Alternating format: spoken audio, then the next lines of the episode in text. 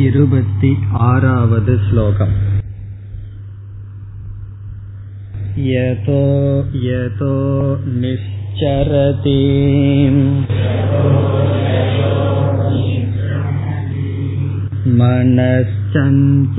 मनश्चञ्चलमस्थिरम्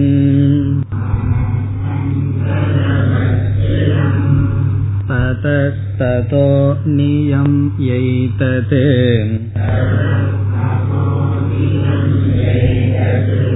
आत्मन् एव वशं नयेत्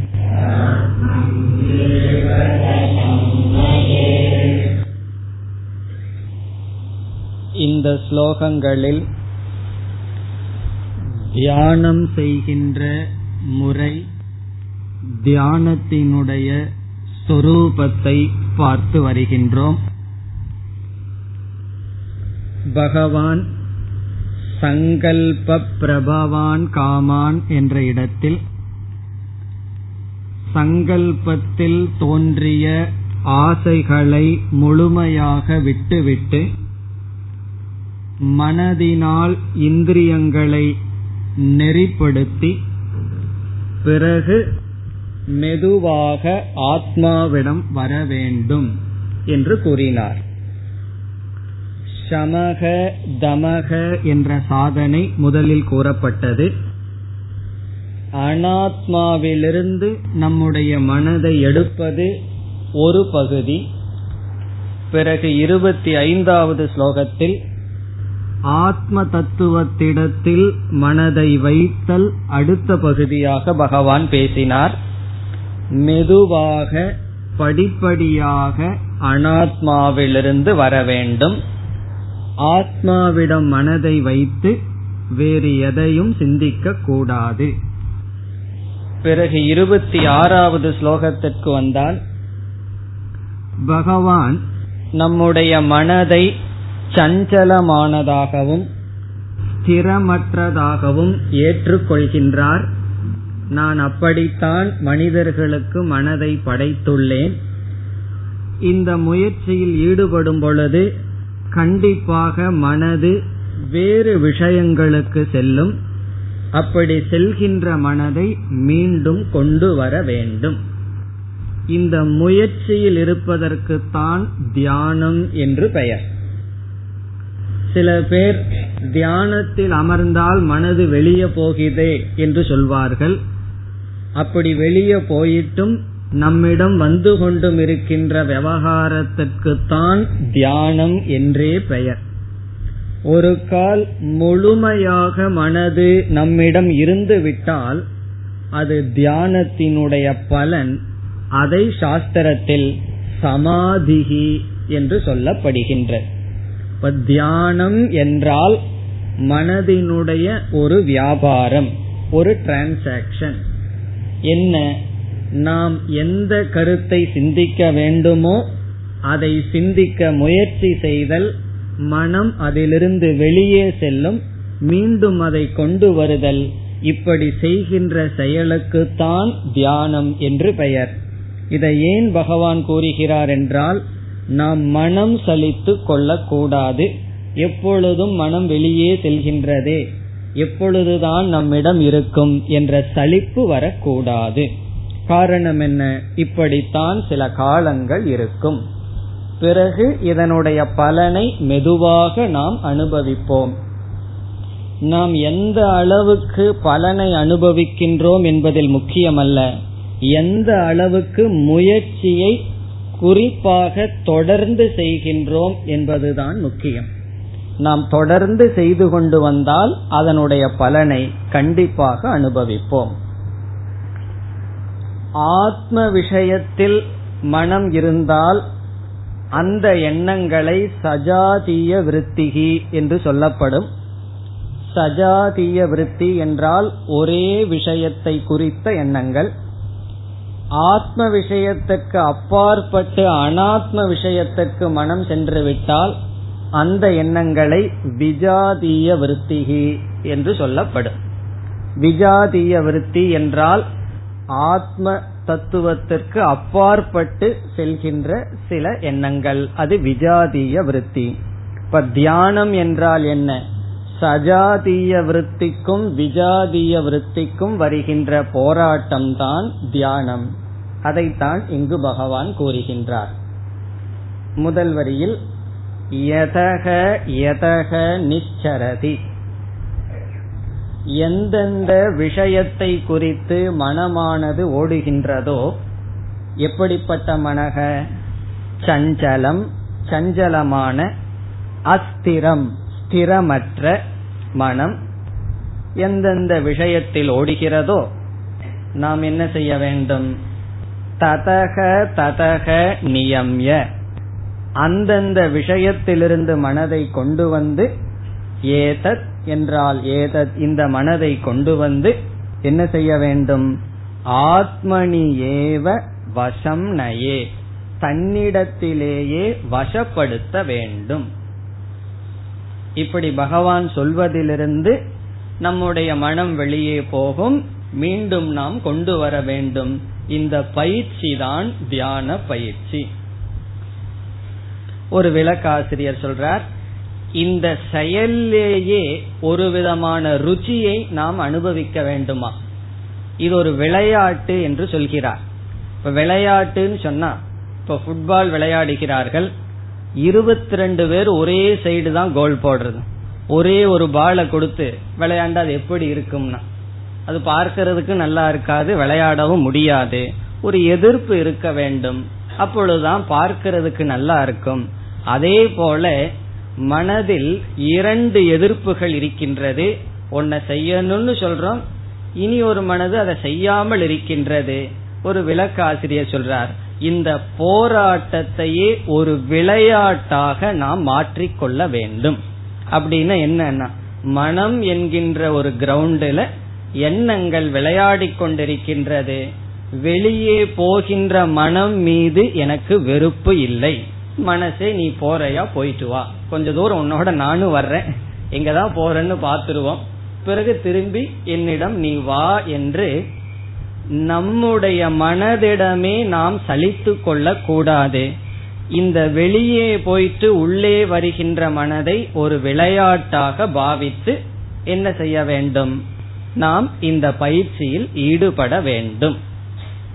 விளையாட்டிலையும் அதே பெயின் அதே கஷ்டங்கள் ஆனால் விளையாட்டாக செய்யும் பொழுது அந்த எக்ஸசைஸ் அந்த பயிற்சியே நமக்கு கஷ்டமாக தெரியாது. உதாரணமாக இங்க சில குழந்தைகள் வந்து கை கால்கள் எல்லாம் சரியா வராம இருக்கிறார்கள். அந்த குழந்தைகளை எக்ஸசைஸ் பண்ணுன்னு சொன்னா அழுக ஆரம்பிச்சிடும் ஆனா அந்த குழந்தைகளுக்கு என்ன செய்யணும்? எக்ஸசைஸ் கொடுக்கணும். அதனால என்ன செய்கிறார்கள்? நம்மால கேட்க சகிக்காத சில சினிமா பாட்டை போட்டுட்டு ஆடுங்கன்னு சொல்லி விடுகிறார்கள். அந்த குழந்தைங்க என்ன பண்ணது? நமக்கு கேட்க முடியாது. அந்த குழந்தைங்க சந்தோஷத்துல கையையும் காலையும் விரிச்சிட்டு ஆடுகிறது. என்ன எக்ஸசைஸ் இவங்க செய்ய விரும்புறாங்க செய்ய சொல்ல விரும்புறாங்களோ அதை விட மூணு மடங்கு எக்ஸசைஸ் குழந்தைகள் செய்து விட்டது. அதே பெயின் அந்த குழந்தைகளுக்கு இருக்கு. அந்த குழந்தைய ஆடும்போது அந்த பாட்டை போட்டுட்டு ஆடும்போது முகத்தை பார்த்தா தெரியும் கஷ்டத்தோடு அது ஆடுதுன்னு. ஆனா எக்ஸசைஸ்னு செய்யினா செய்யாதுங்க. ஒரு சினிமா பாட்டை போட்டு ஆடுன்னா அந்த குழந்தைகள் விளையாட்டாக அதை செய்து முடித்து விடுகிறது. அதே போலதான் நம்மளும் செய்யணும். அந்த பாட்டுக்கு பதுவா ஓம் நம சிவாயாக போட்டுக்குவோம். போட்டுட்டு என்ன பண்ணுவோம்னா அதே ஆட்டம்தான்.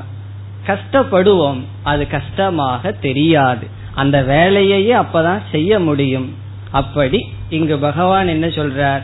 வெளியே போகும் அதை உள்ளே கொண்டு வர வேண்டும் இந்த பயிற்சி தான் தியானம் இத்துடன் தியான சொரூபம் அல்லது தியானம் செய்கின்ற முறையை பகவான் முடிக்கின்றார் இனி அடுத்த ஸ்லோகம் பிரசாந்த மனசம்ஹேனம்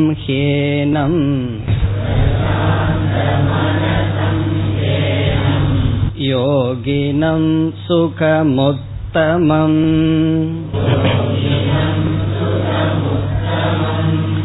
उपैति शान्तरजसम् ब्रह्मभूतमकल्मषम्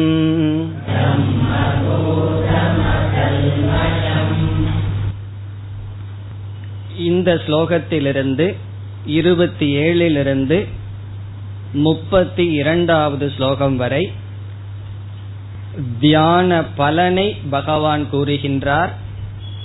பிறகு தியானத்தினுடைய பலனை அடைந்தவனுடைய மனதை பகவான் வர்ணிக்கின்றார். முக்தனுடைய மனதை வர்ணிக்கின்றார். இங்கு சொல்லப்படுகின்ற தியானத்தினுடைய பலனை கூறுகின்றார். இந்த இரண்டு கருத்தையும் சேர்ந்து இந்த ஸ்லோகங்களில் கூறுகிறார். முப்பத்தி ரெண்டாவது ஸ்லோகம் வரைக்கும் தான் பகவான் பேசுகின்றார். பிறகு அர்ஜுனன் ஒரு கேள்வியுடன் வருவான். இதுவரை நாம் பார்த்ததில் நான்கு கருத்துக்களை பகவான் பேசி வருகிறார்னு பார்த்தோம். ஞாபகம் இருக்கோ?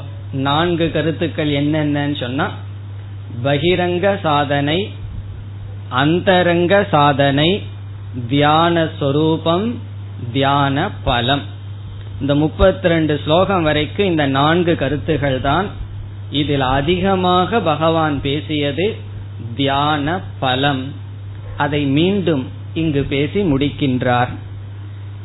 இனி இந்த ஸ்லோகத்திற்குள் வந்தால் இங்கு முக்தனுடைய மனதை வர்ணித்து அவன் அடையும் பலனை பகவான் கூறுகிறார். எப்படிப்பட்ட மனதை ஒருவன் அடைகின்றான்? மோக்ஷத்தை அடைந்தவனுடைய மனம் எந்த நிலைக்கு வருகின்றது என்று வர்ணித்து பிறகு அவனுக்கு கிடைக்கின்ற பலனை பகவான் கூறுகின்றார்.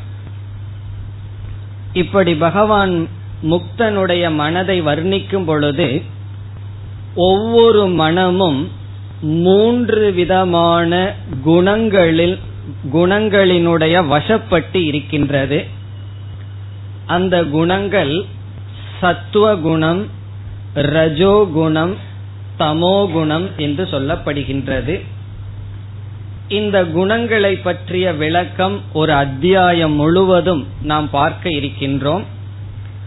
அந்த அத்தியாயத்தில் குணங்களை பற்றியெல்லாம் விளக்கமாக பார்க்கலாம். இங்கு பகவான் கூறுகின்றார் முக்தனுடைய மனமானது தமோ குணத்திலிருந்தும் ரஜோ குணத்திலிருந்தும் விடுதலை அடைந்து சத்துவ குணத்துக்கு வந்துள்ளது. பிறகு அவன் சத்துவ குணத்தில் இருந்து கொண்டே சத்துவ குணத்திலிருந்து வருகின்ற பந்தத்திலிருந்தும் விடுதலை அடைகிறது. அதுதான் இந்த ஸ்லோகத்தினுடைய சாரம். நம்முடைய மனம் தமோ குணம் ரஜோகுணம் சத்துவகுணம் என்ற மூன்று குணங்களுக்குள் ஏதோ ஒரு குணத்தினுடைய ஆதிக்கத்தில் இருக்கும். முக்தனுடைய மனம் ஜீவன் முக்தி அடைந்தவனுடைய மனம் தமஸ் ரஜஸ்.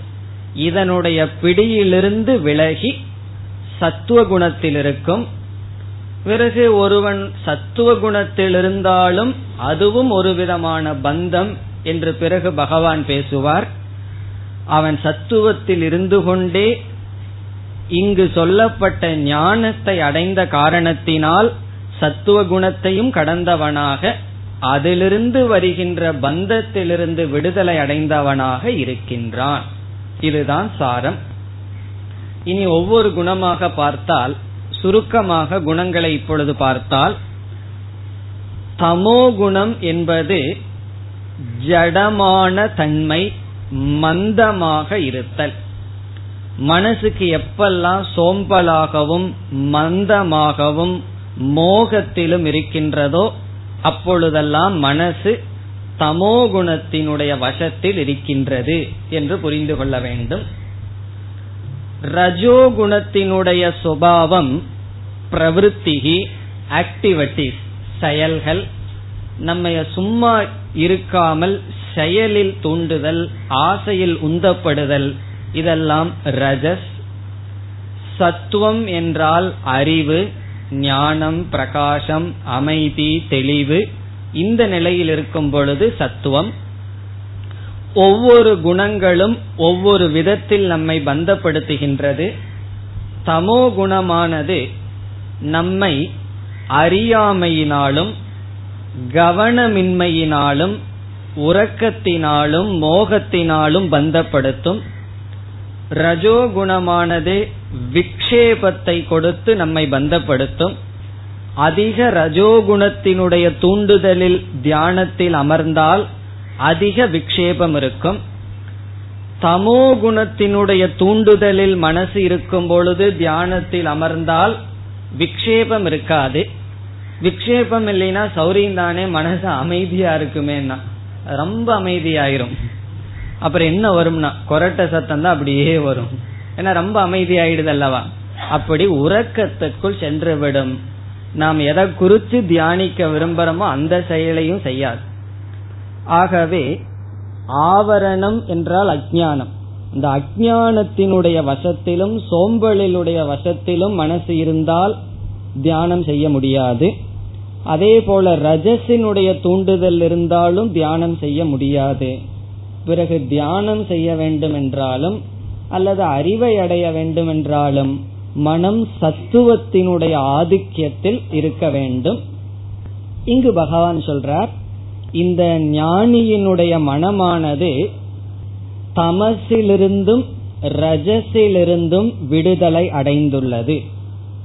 பிறகு சத்துவத்தில் அது இருக்கின்றது. சத்துவத்துல மட்டும் இருந்து சில பேர்த்துக்கு சத்துவ குணம் இருக்கும் ஆனா ஞானம் இருக்காது. அந்த ஞானம் இல்லை என்றால் சத்துவ குணமே அவர்களுக்கு துயரத்தை கொடுக்கும். அந்த விளக்கம் எல்லாம் பிறகு பார்க்கலாம். ஆனா ஒரு சந்தேகம் இருந்துட்டே இருக்கும். பிறகு பார்க்கிற வரைக்கும். அது எப்படி சத்துவம் நமக்கு துயரத்தை கொடுக்கும் என்றால் சில பேர்த்துக்கு வீட்டை வந்து அசுத்தமா வச்சிருக்கிறதுலயே ஒரு சந்தோஷம். சுத்தமா இருந்ததுன்னா எல்லாம் தூக்கி போட்டு பழையபடி அவர்களாக இருக்கணும். அப்படி சில பேர்த்துக்கு ஒரு சந்தோஷம். காலையில ஆறு மணிக்கு பேப்பர் வந்ததுன்னா எட்டு மணிக்கு பாருங்க அந்த பேப்பர்னுடைய கண்டிஷன் எங்கெங்கெல்லாம் எப்படி கிடக்குதுன்னு சொல்லு. அப்படி இருக்கிறதுல சில பேர்த்துக்கு சந்தோஷம். அவர்களுக்கு ஒரு பாதிப்பும் மனசுல வராது.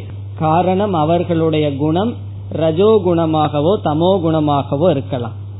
இந்த சத்துவ குணமா இருப்பவர்களுக்கு எல்லாமே ஆர்டர்ல இருக்கணும்.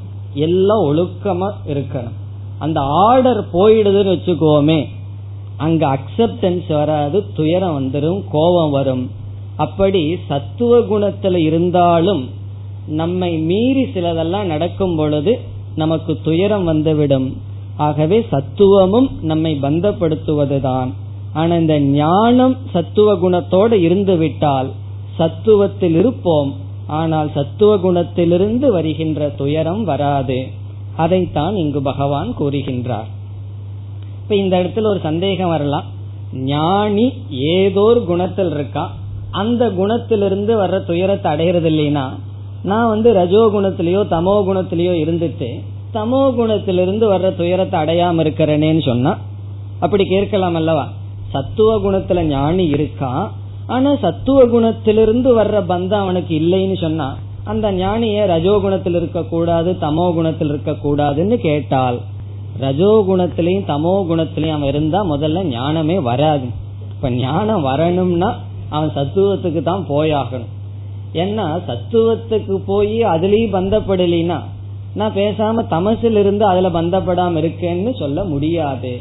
இப்ப சத்துவத்துக்கு போற அளவுக்கு என்ன முயற்சிய பண்ணணுமோ அந்த முயற்சிய பண்ணி சத்துவ குணத்துல இருந்து அதிலிருந்தும் பந்தப்படாமல் இருக்க வேண்டும். இருப்பான் ஞானி என்பது இங்கு சொல்லும் பிரயோஜனம். பிறகு இதுதான் ஞானியினுடைய மனம். இப்ப ஞானியினுடைய மனசு என்ன? சத்துவ குணத்தில் இருந்து கொண்டு சத்துவ குணத்தினாலும் பந்தப்படுவதில்லை. பிறகு அவனுடைய மனசு எப்படி இருக்கும்னா அவன் எதை அடைகின்றான்? உத்தமமான சுகத்தை அடைகின்றான். அதை பலமாக பகவான் பேசுகின்றார். இனி நாம் ஸ்லோகத்திற்குள் செல்லலாம். முதல் சொல் பிரசாந்த மனசம். பிரசாந்த மனசம் என்றால் சத்துவ குணத்தை உடைய மனதை உடைய ஞானியை. இங்கு பிரசாந்த மனக மனகன மனம். பிரசாந்தம் என்பது அமைதி அடைந்த அமைதி அடைந்த என்ற சொல் சத்துவ குணத்தில் இருக்கின்ற என்று பொருள். இப்ப சத்துவ குணத்தில் இருக்கின்ற ஞானியை பிரசாந்த மனசுங்கிற வார்த்தை ஞானியை குறிக்கின்றது. எந்த குணத்தில் இருக்கின்றான்? சத்துவ குணத்தில் இருக்கின்றான். ஹி ஏனம் ஏனம்ன இவனை. எப்படிப்பட்டவன்? அடுத்த சொல் யோகினம். யோகியை இங்கு ஏன் யோகிங்கிற வார்த்தையை பயன்படுத்துறார்? நிதித்தியாசனத்தினுடைய பலன் சொல்லப்படுவதால் இவ்விதம் தியானம் செய்தவனை சுகம் உத்தமம் உபைதிங்கிறத பிறகு பார்க்கலாம். இப்ப இரண்டாவது வரியில இரண்டாவது சொல் சாந்த ரஜசம். இந்த சொல்லும் ஞானியை குறிக்கின்றது. சாந்த ரஜசம் என்றால் ரஜோகுணம் அவனிடம் இல்லை. ரஜோகுணத்திலிருந்து தனிந்தவன். இங்க சாந்தம்னா நிவிருத்தம் அர்த்தம். ரஜோகுணம் அவனிடமிருந்து சென்று விட்டது. ரஜோகுணத்தினுடைய ஆதிக்கம் அவனிடம் இல்லை. சுருக்கமா சொன்னா ரஜோகுணத்தினுடைய பிடியிலிருந்து தப்பியவன் என்று பொருள். அடுத்த சொல் பிரம்மபூதம். அதை விட்டுட்டு கடைசி சொல் எடுத்துக்குவோம். அகல்மஷம். இந்த சொல்லும் ஞானியை குறிக்கின்றது. அகல்மஷம் என்றால் தமோ குணத்தினுடைய பிடியிலிருந்து விலகியவன். இப்ப கடைசி சொல் இரண்டாவது வரையில் அகல்மஷம் தமோ குணத்திலிருந்து நீங்கியவன். சாந்த ரஜசம் ரஜோகுணத்திலிருந்து நீங்கியவன். முதல் சொல் பிரசாந்த மனசம். சத்துவ குணத்திலிருந்து நீங்கியவன் சொல்ல முடியாது. ஏதோ ஒரு குணத்தில் அவன் இருந்துதான் ஆகணும். அப்ப சத்துவ குணத்தில் இருப்பவன். அதே சமயத்தில் சத்துவத்தில் பந்தப்படாதவன் யோகினம். இப்படிப்பட்ட யோகியை பிறகு இந்த ஞானிக்கு இனி ஒரு சொல் இரண்டாவது வரியில் கடைசிக்கு முன்னத்த சொல் பிரம்மபூதம். பிரம்மபூதம்னா பிரம்மஸ்வரூபமாகவே இருப்பவன். பிரம்மஸ்வரூபமாக இருப்பவன் முக்தஸ்வரூபமாக இருப்பவன். இங்கே ஏன் இந்த வார்த்தை பகவான் போடுறார். இவனுடைய அறிவானது உடல்ல ஒரு பகுதியையோ மனதையோ நான் நினைத்து கொண்டிருப்பதல்ல. இவனுடைய அறிவு பிரம்மஸ்வரூபமாக பிரம்மத்தை நான் உணர்ந்த அறிவு ஆகவே இவன் பிரம்மனாகவே இருப்பவன். இப்படிப்பட்ட யோகியை அப்படின்னு சொல்றார். இப்படிப்பட்டவனை ஒரு பலன் வந்து அடைகின்றது. அது என்ன பலன்னு சொல்கின்றார் இப்ப இந்த சொற்கள் எல்லாம் ஞானியினுடைய மனசை வர்ணிக்கிறார். ரஜஸ் தமஸிலிருந்து விடுபட்டு சத்துவத்தில் இருப்பவனை இந்த யோகியை இனி முதல் வரியில கடைசி சொல்லுக்கு வருவோம். சுகம் உத்தமம்.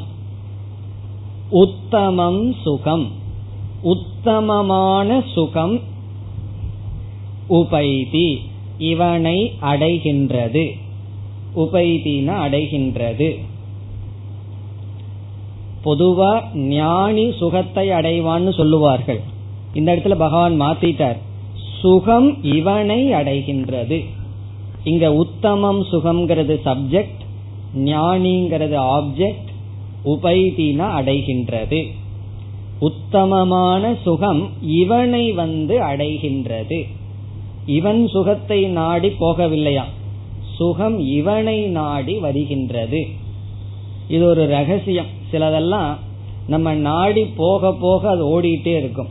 அதை வேண்டான்னு திரும்பி போக போக அதை நம்மை நாடி வரும். நீங்க எதை வேண்டான்னு விடுகிறீர்களோ அதுதான் உங்களை நாடி வரும். சந்தேகம் இருந்தா உன்னை செஞ்சு பாருங்க. ஆனா மனசுக்குள்ள அது வருங்கிற எண்ணத்துல விட்டு அது வராது. இப்ப புகழ் பணம் இதெல்லாம் வேண்டான்னு விட்டு பாருங்கள் அது வந்துடும் அப்ப விட்டு பார்த்தா வந்துருமே வரட்டும்னு விட்டா வராது. அது உண்மை அதுக்கு தெரியும். எதை வேண்டான்னு விடுறோமோ அதுதான் முன்னாடி வந்து நிற்கும். அது எதுக்குன்னு சொன்னா நம்ம டெஸ்ட் பண்றார் பகவான். நிஜமாலுமே வேண்டான்னு சொல்லியிருக்கானா இல்லையான்னு சொல்லி. அப்படி சுகம் இவன் எல்லாமே வேண்டான்ட்டு போயிருக்கான். பகவான் சொல்றார் உத்தமமான சுகம் இவனுக்கு வருகின்றது. இப்போ உத்தமமான சுகம்னா அதமமான சுகம் இருக்கான்னா இருக்கு. உத்தமமான சுகம்னா நிரதிசயம் சுகம். எந்த சுகத்தை அனுபவித்து அதற்கு மேல சுகம் இல்லையோ அது உத்தமமான சுகம்.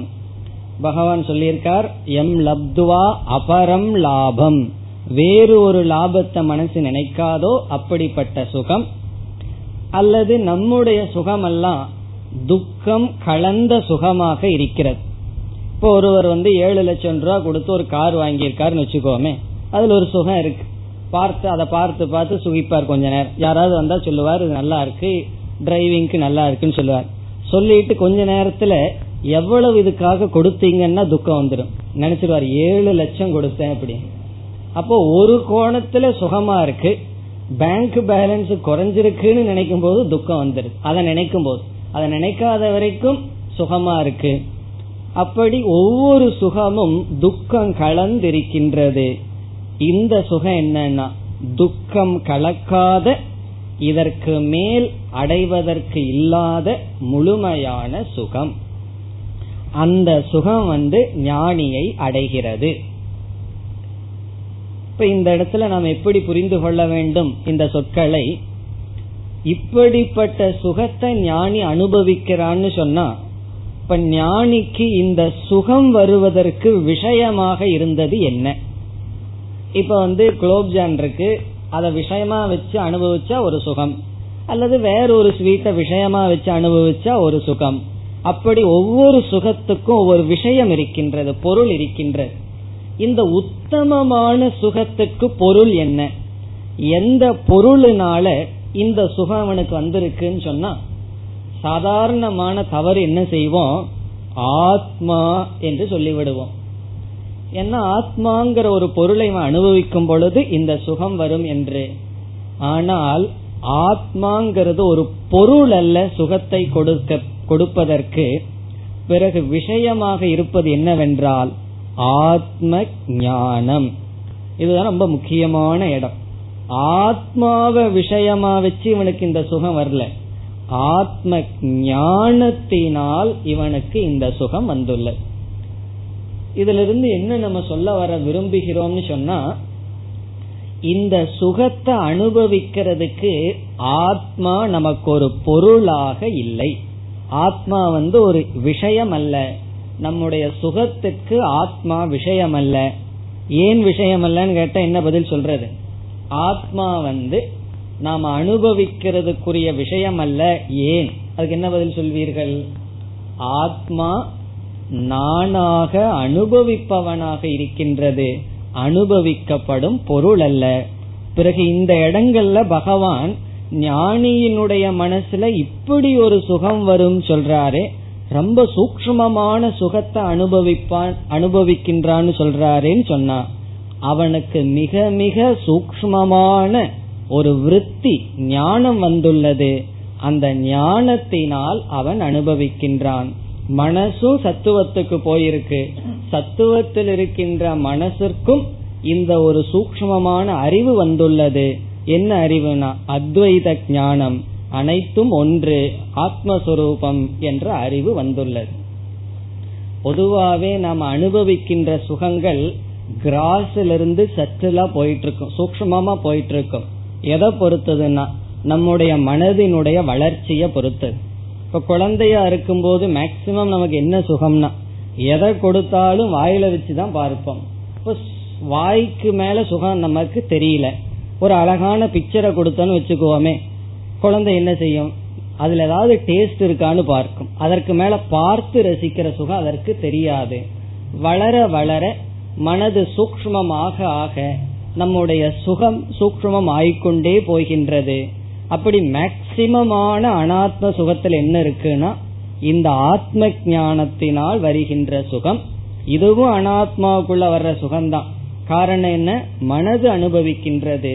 அதை பகவான் விளக்கி வருகின்றார். ஆத்மா சுகஸ்வரூபம்ங்கிறது ஒரு கருத்து. ஆத்மா சுகஸ்வரூபம்ங்கிற எண்ணத்தினால் ஞானத்தினால் மனதுக்கு வருகின்ற ஒரு நிறைவு அதை இங்கு பகவான் பேசுகின்றார்.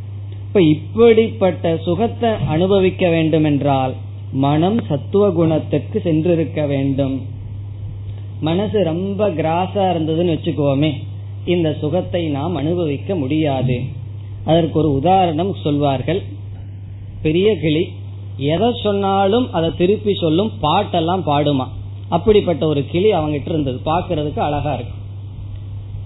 என்ன சொன்னார்கள்? நீயே வேலை இல்லாம இருக்க. இந்த ஊர் பண்ணையாருக்கு இந்த கிளிய கொடுத்து வேலை வாங்கிக்கோ அப்படின்னார். சரி நீ என்ன செய்தான்? அந்த பண்ணையாருக்கு கிளிய பிரசன்ட் பண்ணிட்டு வேலை வாங்கிட்டான். பிறகு ஒரு வாரத்துக்கு அப்புறம் வேலையில திருப்தி வேலையெல்லாம் கிடைச்சிடுதே. அந்த பண்ணையாரிடம் சென்று நான் கிளிய கொடுத்து நீங்க வேலை கொடுத்துட்டீங்க. கிளி எப்படி இருக்குன்னா? அது அவர் சொன்னாராம். நல்லா டேஸ்டா இருந்தது அப்படின்னாராம். அப்படின்னு என்ன அர்த்தம்னா அவருக்கு சாப்பிடத்தான் தெரிஞ்சது அதை வச்சு அதை பார்த்து ரசிக்கிறதோ அதை சொல்லி ரசிக்கிறதுக்கோ அவருக்கு தெரியவில்லை. இப்ப பண்ணையாருடைய நிலை எங்க இருந்ததுன்னா பிறந்த குழந்தையில எல்லாம் நாக்கள் இருக்கும் இனியும் நாக்கில தான் இருக்கின்றது. காரணம் என்னன்னா அவருடைய லெவல் ஆஃப் அப்ரிசியேஷன் அதை எப்படி பார்க்க முடிஞ்சதுன்னா சாப்பிடுறதுக்கு ஒரு பொருள். அதெல்லாம் பார்க்கலாம். ரோட்ல ஒரு ஒரு சேவலோ அல்லது கோழியோ அழகா இருந்ததுன்னா என்ன சொல்லுவார்கள்? இத்தனை கிலோ தேரும். இதுதான் அவர்களுடைய எண்ணமே தவிர அதனுடைய இயற்கையை பார்த்து ரசிப்பதற்கு மனது இல்லை. காரணம் என்னன்னா சத்துவ குணத்திற்கு போகவில்லை. இப்ப சத்துவ குணத்துக்கு போனாதான் லௌகிகத்தில் இருக்கிற நல்ல சுகத்தையே அனுபவிக்க முடியும். மோக்ஷத்துல வர்ற சுகத்தை அனுபவிக்கணும்னா சத்துவ குணம்ங்கிறது அவசியம். ஆகவே இங்கு பகவான் குணங்களை சொல்லி தமஸ் ரஜஸ்ல இருந்து கடந்து சத்துவத்தில் இருப்பவனுக்கு இந்த ஞானத்தின் பலனாக உத்தமமான சுகம் அவனை அடைகின்றது இனி அடுத்த ஸ்லோகம் அடுத்த ஸ்லோகமும் இதே கருத்துதான் உத்தமமான சுகத்தை அவன் அடைகின்றான் युञ्जन्नेवं सदात्मानम्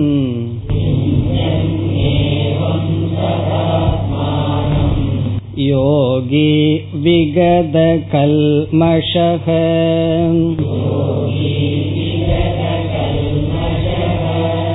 सुखेन ब्रह्म संस्पर्शम्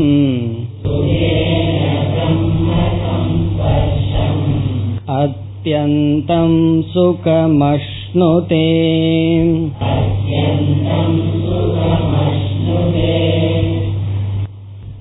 சென்ற ஸ்லோகத்தில் சொன்ன அதே கருத்தை பகவான் கூறுகின்றார். இப்படிப்பட்ட ஞானிக்கு உத்தமமான சுகம் வந்து அடைகின்றது. ஸ்லோகத்திற்குள் சென்றால் யுஞ்சன்னேவம் சதாத்மானம். ஆத்மானம் என்றால் தன்னை சதா எப்பொழுதும் ஏவம் இந்த விதத்தில் யுஞ்சன் ஈடுபடுத்திக் கொண்டு தன்னை இந்த விதத்தில் இங்கு சொன்ன விதத்தில் தியானத்தில் ஈடுபடுத்திக் கொண்டிருக்கின்ற யார்? யோகி. இங்கு யோகி என்றால் தியானம் செய்பவன். இப்ப யோகி யோகியானவன் தன்னை சதா எப்பொழுதும் யுஞ்சன். இந்த தியானத்தில் ஈடுபடுத்தி கொண்டு. இந்த யோகியினுடைய மனதை மீண்டும் பகவான் வர்ணிக்கின்றார். விகத கல்மஷக. விகத கல்மஷகன்னு சொன்னா மனதில் இருக்கின்ற அசுத்தங்களை நீக்கியவன். கல்மஷம்னா அசுத்தங்கள். ராகத்வேஷம் முதலிய அசுத்தங்கள். விகதம்னா நீக்கியவன். மனதில் உள்ள அசுத்தங்களை நீக்கிய யோகி எப்பொழுதும் தன்னை தியானத்தில் ஈடுபடுத்தி கொண்டு. இப்படிப்பட்டவனுக்கு சுகம் வருகின்றது என்று பகவான் சொல்ல போகிறார். இதுல ஒரு வார்த்தை என்னன்னா சதா அப்படின்னு ஒரு வார்த்தையை போட்டிருக்கார் பகவான். எப்பொழுதும் என்ற வார்த்தையை போட்டிருக்கார். இப்ப எப்பொழுதுமே தியானம் பண்ணணுமா? எப்பொழுதுமே அவன் தியானம் பண்ணிட்டு இருப்பானா என்ற சந்தேகம் வரலாம். ஞானிக்கும் உபாசகனுக்கும் ஒரு வேறுபாடு இருக்கின்றது. உபாசகன்னு சொன்னா பூஜை செய்வான் பக்தியாக இருப்பான் ஆனால் பகவானை பற்றி ஒரு அறிவும் கிடையாது. கடவுள் கும் கடவுளை கும்புறவங்களிடம் சென்று கடவுளை பற்றி ஏதாவது தெரியுமான்னு சொன்னா என்ன சொல்லுவார்கள்? தெரியாது. ஆனா கும்பிட்டு இருக்கேன் காரணம் என்னன்னா இப்படி சொல்லி இருக்கார்கள் செஞ்சிட்டு இருக்கேன்னு சொல்லுவார்கள்.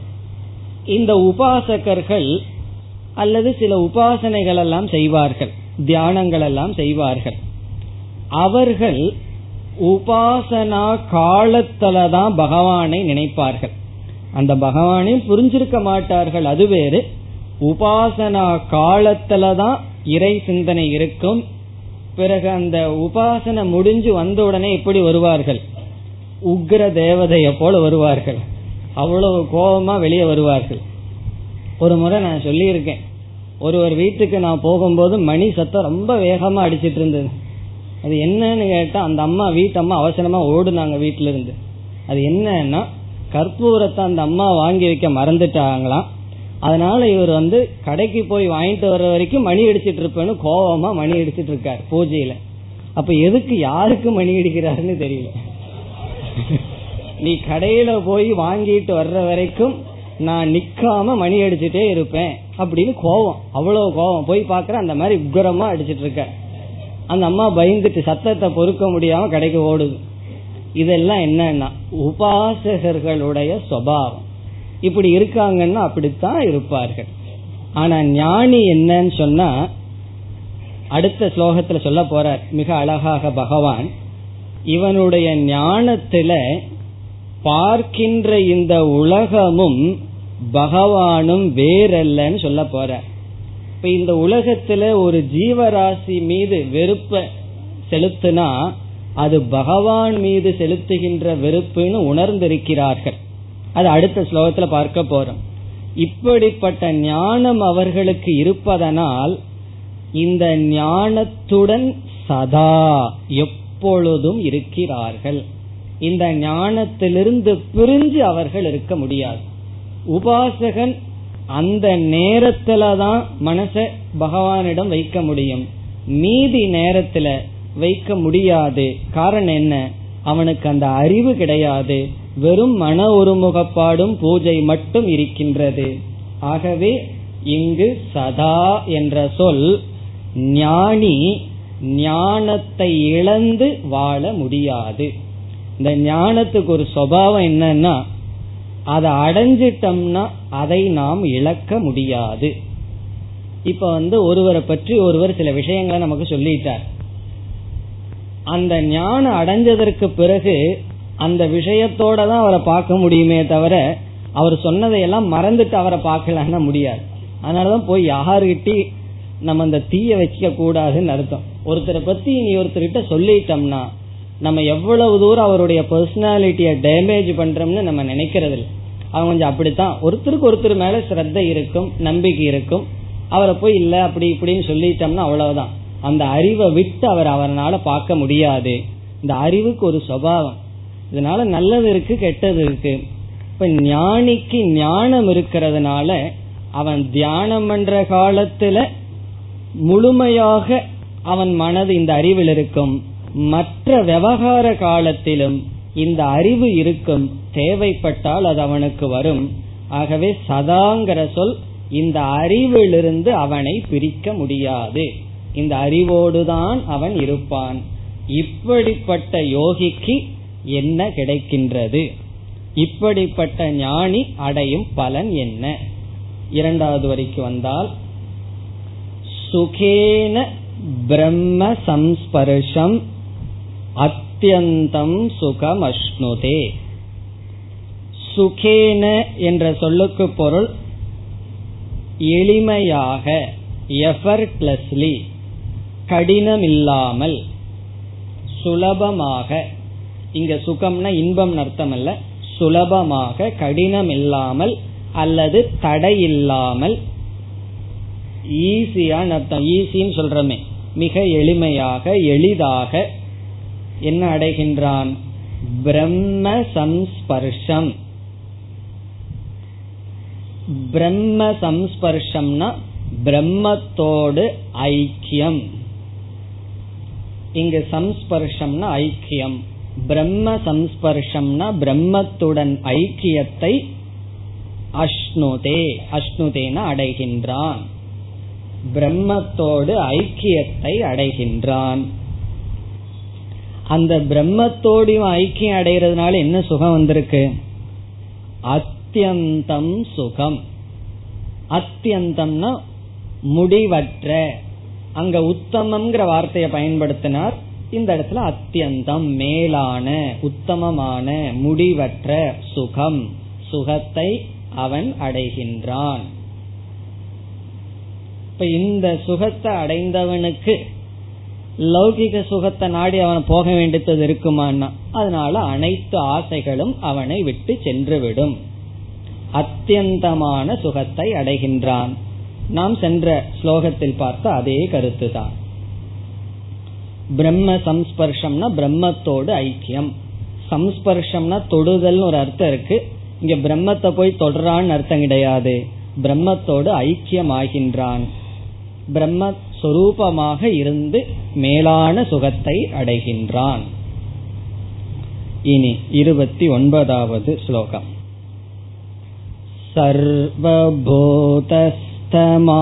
सर्वभूतस्थमात्मानम्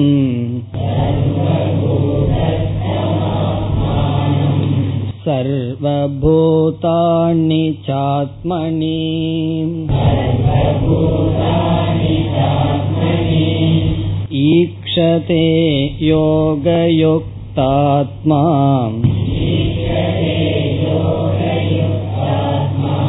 सर्वत्र समदर्शनः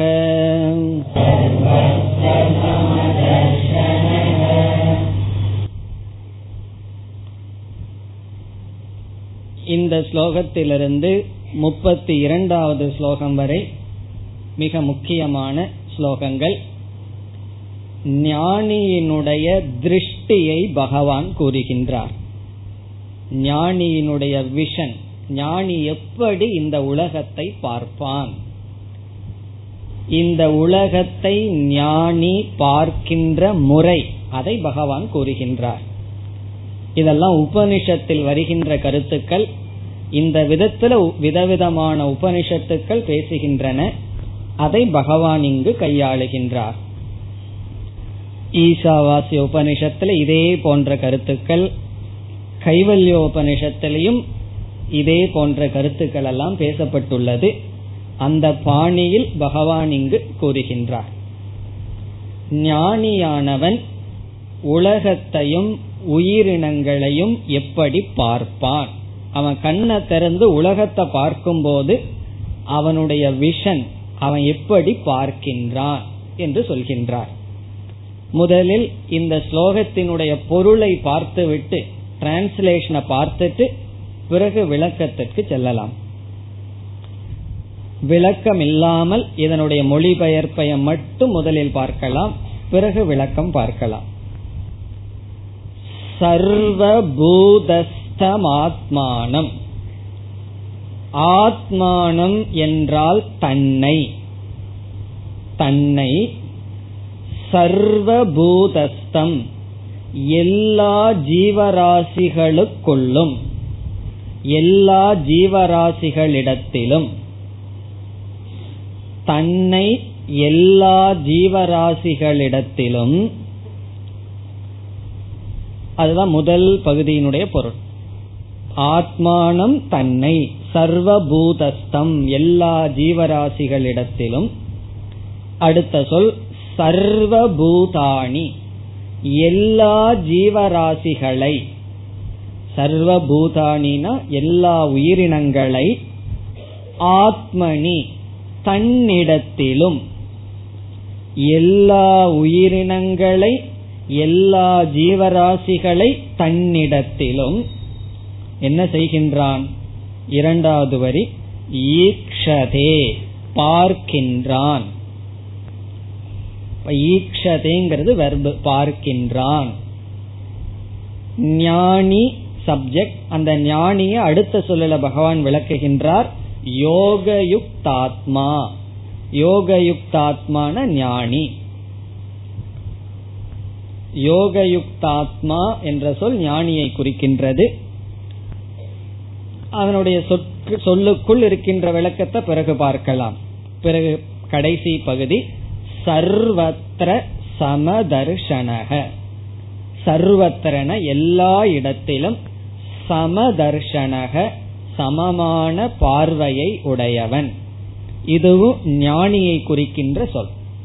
இங்கு சமங்கிற சொல் பிரம்மத்தை குறிக்கின்றது. சமதர்ஷனகன பிரம்ம தர்ஷனக எல்லா இடத்திலும் பிரம்மத்தை பார்க்கின்ற யோகயுக்தாத்மாவான ஞானி ஈக்ஷதே. அவனுடைய விஷன் அவனுடைய பார்வை. அவனுடைய பார்வை எப்படி இருக்கின்றதாம்? தன்னை எல்லா ஜீவராசிகளிடத்திலும் எல்லா ஜீவராசிகளை தன்னிடத்திலும் பார்க்கின்றான். இதுதான் பகவான் சொல்றது. இந்த மாதிரி பல உபனிஷத்துக்கள் பேசியிருக்கின்றன. இதிலிருந்து பகவான் என்ன கருத்தை நமக்கு சொல்ல விரும்புகின்றார்? இதனுடைய பொருள் என்ன? இதில் மறைந்திருக்கின்ற தத்துவம் என்ன? என்று இப்பொழுது நாம் பார்க்க வேண்டும். முதல்ல ஒரு உதாரணத்துக்கு போவோம். உதாரணத்திலிருந்து பிறகு கருத்துக்கு வரலாம். என்னது குழப்பற மாதிரி சொற்கள் இருக்கு. தன்னை எல்லாரிடத்திலும் எல்லா எல்லாரையும் தன்னிடத்திலும் பார்க்கின்றான்னு சொன்னா ஞானி வந்து எல்லாமே விபரீதமா தான் பார்ப்பானா? நல்லா அப்படி பார்க்கலையே. அப்படின்னு நமக்கு தோன்றும். எல்லாமே பெக்கூலியரா தான் பார்ப்பானா? அப்படின்னு நமக்கு தோன்றும். அதனால இந்த வாக்கியத்துல என்ன கருத்து மறைஞ்சிருக்குன்னு உதாரணத்தை பார்த்தோம்னா புரிஞ்சிடும் இன்னைக்கு கூலான ஒரு உதாரணம் எடுத்துக்கோ எல்லா களிமண் பானையே எடுக்கிறத விட அலைகள் தண்ணீர்ங்கிற உதாரணத்தை எடுத்துக்குவோம். களிமண் பானையை எடுத்துக்கலாம். அல்லது நீர் அலைகள்ங்கிற உதாரணம் எடுத்துக்கலாம். அலைகள் கடல்ல இருக்கிறத நம்ம பார்க்கின்றோம். விதவிதமான அலைகள் இருக்கின்றது. ஒரு கற்பனை பண்ணுவோமே. அந்த அலைகளுக்கு நம்மை போல ஒரு மனசு இருக்கிறதாக கற்பனை பண்ணுவோம். கடல் அலைகள் சின்ன அலைகள் இருக்கு பெரிய அலைகள் இருக்கு. அந்த அலைகளுக்கு நம்மை போல ஒரு மனசு இருக்கு. பிறகு ஒரு அலை வந்து இனி ஒரு அலைக்கு ஒரு உபதேசத்தை பண்ணிடுது. உன்னை கொஞ்சம் விசாரம் பண்ணி பார்த்தீன்னு சொன்னா நீ இரண்டு தன்மையுடன் கூடியவனாக இருக்கின்றாய். ஒன்று பெரிது சிறிது அலை என்ற நாம ரூபம் இனி ஒன்று தண்ணீர்.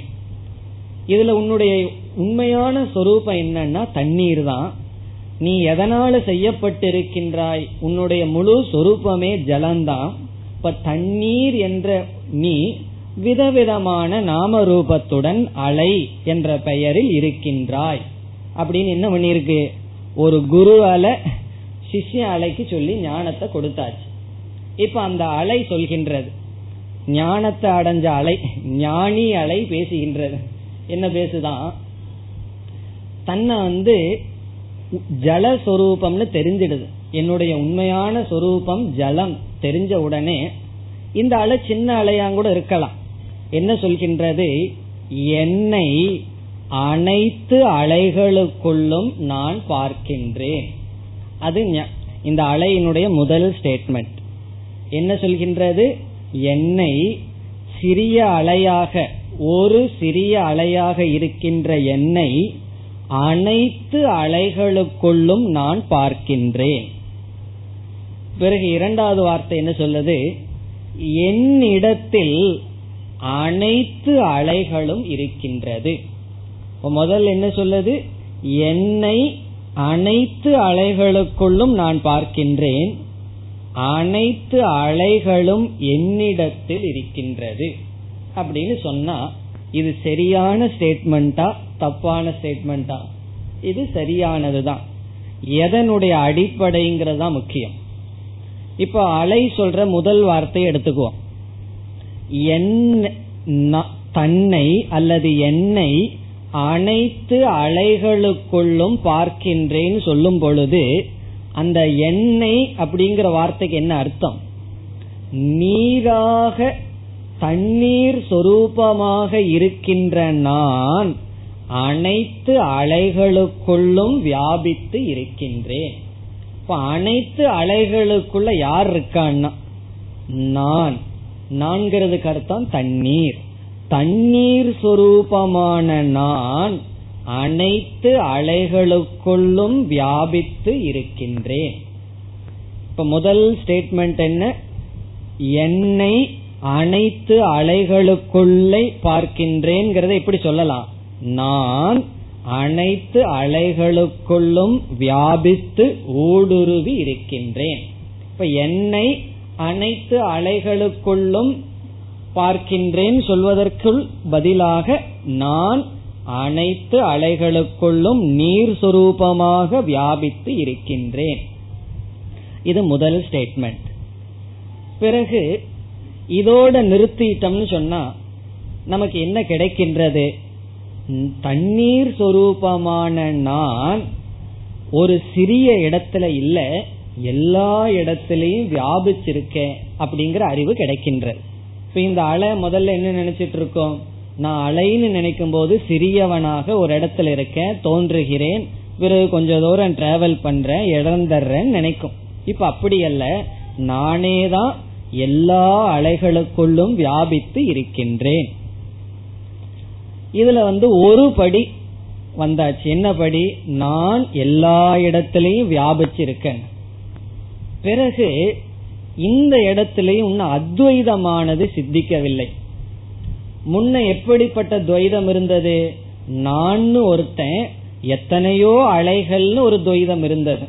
இப்ப அந்த இருமையெல்லாம் போயாச்சு. நான் எல்லா அலைகளுக்குள்ளும் நீராக வியாபித்திருக்கின்றேன் பொழுது நான் ஒருத்தன் இருக்கேன் மற்ற அலைகள் ஒன்னு இருக்கு அந்த அலைகளுக்குள்ள நான் வியாபிச்சு இருக்கின்றேன். இந்த இடத்திலையும் நீர் அலைகள் என்ற பேதம் இருக்கின்றது. ஆனா முதல் வாக்கியத்துல பல அலைகள்ங்கிறதெல்லாம் போய் அலைகள் தண்ணீர்ங்கிற பேதம் இருக்கு. என்ன இந்த அலை என்ன சொல்லுது? நான் அனைத்து அலைகளுக்குள்ளும் வியாபித்து இருக்கின்றேன்னு சொல்லியிருக்கு. இரண்டாவது ஸ்டேட்மெண்ட்ல என்னன்னா நான் வந்து அனைத்து அலைகளுக்குள்ள வியாபிச்சு இல்லை அனைத்து அலைகளும் என் மீது ஏற்றி வைக்கப்பட்டுள்ளது. நான் நீர் சொரூபமானவன். நான் போய் அனைத்திலையும் வியாபிச்சிட்டு இல்ல நான் என் மீது அனைத்து அலைகளும் ஏற்றி வைக்கப்பட்டுள்ளது. அப்ப என்ன கிடைக்குதுன்னா அலைகள் ஒன்னு இல்லை அவைகளெல்லாம் என் மீது ஏற்றி வைக்கப்பட்டுள்ளது இருக்கிறது ஜலம்ங்கிற அத்வைத தத்துவம். இப்ப இதையே பானை களிமண்ல சொல்லுங்கன்னு இப்படி சொல்லணும். களிமண்ணானது முதல்ல சொல்லுது நான் அனைத்து பானைகளையும் வியாபிக்கின்றேன். ஃபர்ஸ்ட் ஸ்டேட்மெண்ட் ரெண்டாவது என்ன சொல்லுது? இப்ப பானைன்னு என்னமோ ஒன்னு இருக்கு அதுல போய் களிமண் வியாபிச்சிட்டு இருக்கு அப்ப ரெண்டு இருக்கே. பானைன்னு ஒண்ணு இருக்கு. அதுக்குள்ள களிமண் வியாபித்துள்ளது. ரெண்டாவது வார்த்தையில் நான் போய் பானையில வியாபிக்கல. அனைத்து பானைகளும் என்னிடத்தில் இருக்கின்றது. இப்ப அனைத்து பானைகளும் என்னிடத்தில் இருக்கிறதுனா பானைன்னு ஒண்ணு இல்ல. இருக்கிறது நான் ஒருவன் களிமண்ணு தான் அதே போல இருக்கிறது நான் ஒருவன் ஜலம் தண்ணீர் தான் இப்படி நான் அதை வியாபிக்கின்றேன் அனைத்தையும் வியாபிக்கின்றேன் முதல் ஸ்டெப் இரண்டாவது படி அனைத்தும் என்னிடத்தில் இருக்கிறது. இப்படி சொல்வதிலிருந்து துவைதமானது நீங்கி அத்வைத தத்துவமானது நிலைப்படுத்தப்படுகின்றது. இதுவரைக்கு உதாரணத்தை பார்த்தோம். இனி உதாரணத்திலிருந்து இங்கு வந்தோம்னா ஒவ்வொரு ஜீவனும் அலை நீர்ங்கிறது போல ஷரீரம்ங்கிறது உடல்ங்கிறது அலைகள். ஆத்மா என்பது நீர். சச்சித் ஆனந்த சொரூபமான சத்தியம் ஞானம் அனந்தம்னு சொல்ற ஆத்மஸ்வரூபம் நீர். உடல்ங்கிறது அலைகள். இப்ப முதல் வாக்கியம் என்ன? ஆத்மஸ்வரூபமான நான் அனைத்து உடல்களையும் வியாபிக்கின்றேன். ஆத்மாவாக நான் இருந்து கொண்டு அனைத்து ஜீவராசிகளுக்குள்ளயும் நான் தான் இருக்கின்றேன். அப்ப ரெண்டு இருக்கே. என்ன இருக்கு? நான் ஒரு ஆத்மா ஒரே ஆத்மா தான். ஆனாலும் அத்தனை சரீரம் இருக்கே. களிமண் என்ன சொல்லியிருக்கு? அனைத்து பானைக்குள்ளும் நான் வியாபித்துள்ளேன். இப்ப பானைன்னு ஒண்ணு இருக்கு. அதுக்குள்ள நீ போய் வியாபித்துள்ளாயான்னு கேட்ட உடனே என்ன சொல்லிடும் பானைகளெல்லாம் என் மீது ஏற்றி வைக்கப்பட்டுள்ளது. இப்ப அடுத்த ஸ்டேட்மெண்ட் என்ன சொல்றோம்? எல்லா ஜீவராசிகளினுடைய சரீரமும் என் ஆத்மா மீது ஏற்றி வைக்கப்பட்டுள்ளது. இதுதான் ஞானியினுடைய விஷன் ஞானியினுடைய பார்வை. அவன் விவகாரத்தில் இருக்கும் பொழுது அனைத்து ஜீவராசிகளுக்குள்ளயும் நான் தான் இருக்கிறேன்னு பார்ப்பான். அதனால பிறகு சொல்ல போறார். முப்பத்தி ரெண்டாவது ஸ்லோகத்துல பகவான் சொல்ல போறார். ஆகவே இனி ஒருவனை வெறுக்கிறதும் இனி ஒருவனை ஏமாற்றுவதும் ஞானிய பொறுத்த வரைக்கும் என்னன்னா தன்னை வெறுப்பது தன்னை ஏமாற்றுவது. இப்ப எல்லா ஜீவராசிகளுக்கும் தனக்கும் ஒரு வேறுபாடும் இல்லை. எல்லா ஜீவராசிகள் எல்லா மனிதர்கள் மட்டுமல்ல அனைத்து ஜீவராசிகளுக்கும் தனக்கும் பேதமில்லை. ஏன்? நானே அனைத்துக்குள்ளும் வியாபிக்கின்றேன். அப்ப ஜீவராசிகள் எல்லாம் இவ்வளவு துயரப்படுதே அந்த துயரமெல்லாம் உங்களுக்கும் வருமானா துயரமும் எனக்கு இல்லை அவைகளெல்லாம் மித்தியா. ஒரு ஸ்டேட்மெண்ட்ல வந்து அனைத்தையும் எடுத்து போட்டுக்கிறோம். அடுத்த ஸ்டேட்மெண்ட்ல அனைத்தையும் சேர்ந்து நீக்கி விடுகிறோம் முதல் வாக்கியத்துல பிரபஞ்சத்தையே நம்ம தலையில போட்டுக்கிறோம். அடுத்த வாக்கியத்துல அனைத்து பிரபஞ்சத்தை நம்மிடமிருந்து நீக்குகின்றோம். இப்ப இந்த உடலுக்குள்ள வியாபிச்சிருந்தன்னா இந்த உடல்ல வர்ற சுகதுக்கம் எனக்கு. நான் எல்லா உடல்லையும் வியாபிச்சா என்ன ஆகிறது? எல்லா உடல்ல இருக்கிற சுகதுக்கம் எனக்கு வருமே. இப்ப ஞானிக்கு அதிக துக்கம். மற்றவங்களுக்கு வர்ற தலைவலி அவனுக்கு வர்ற தலைவலி. காரணம் என்ன? எல்லா உடல்லையும் வியாபிச்சிருக்கானேனா அடுத்த வாக்கியத்துல உடலெல்லாம் நான் வியாபிக்கல என் மீது ஏற்றி வைக்கப்பட்டுள்ளது. இதுதான் ஞானியினுடைய விஷன் மேலும் அடுத்த வகுப்பில் பார்க்கலாம். ஓம் பூர்ணமத பூர்ணமிதம் பூர்ணாத் பூர்ணமுதச்சதே பூர்ணஸ்ய பூர்ணமாதாய பூர்ணமேவாவசிஷ்யதே ஓம் சாந்தி சாந்தி சாந்திஹி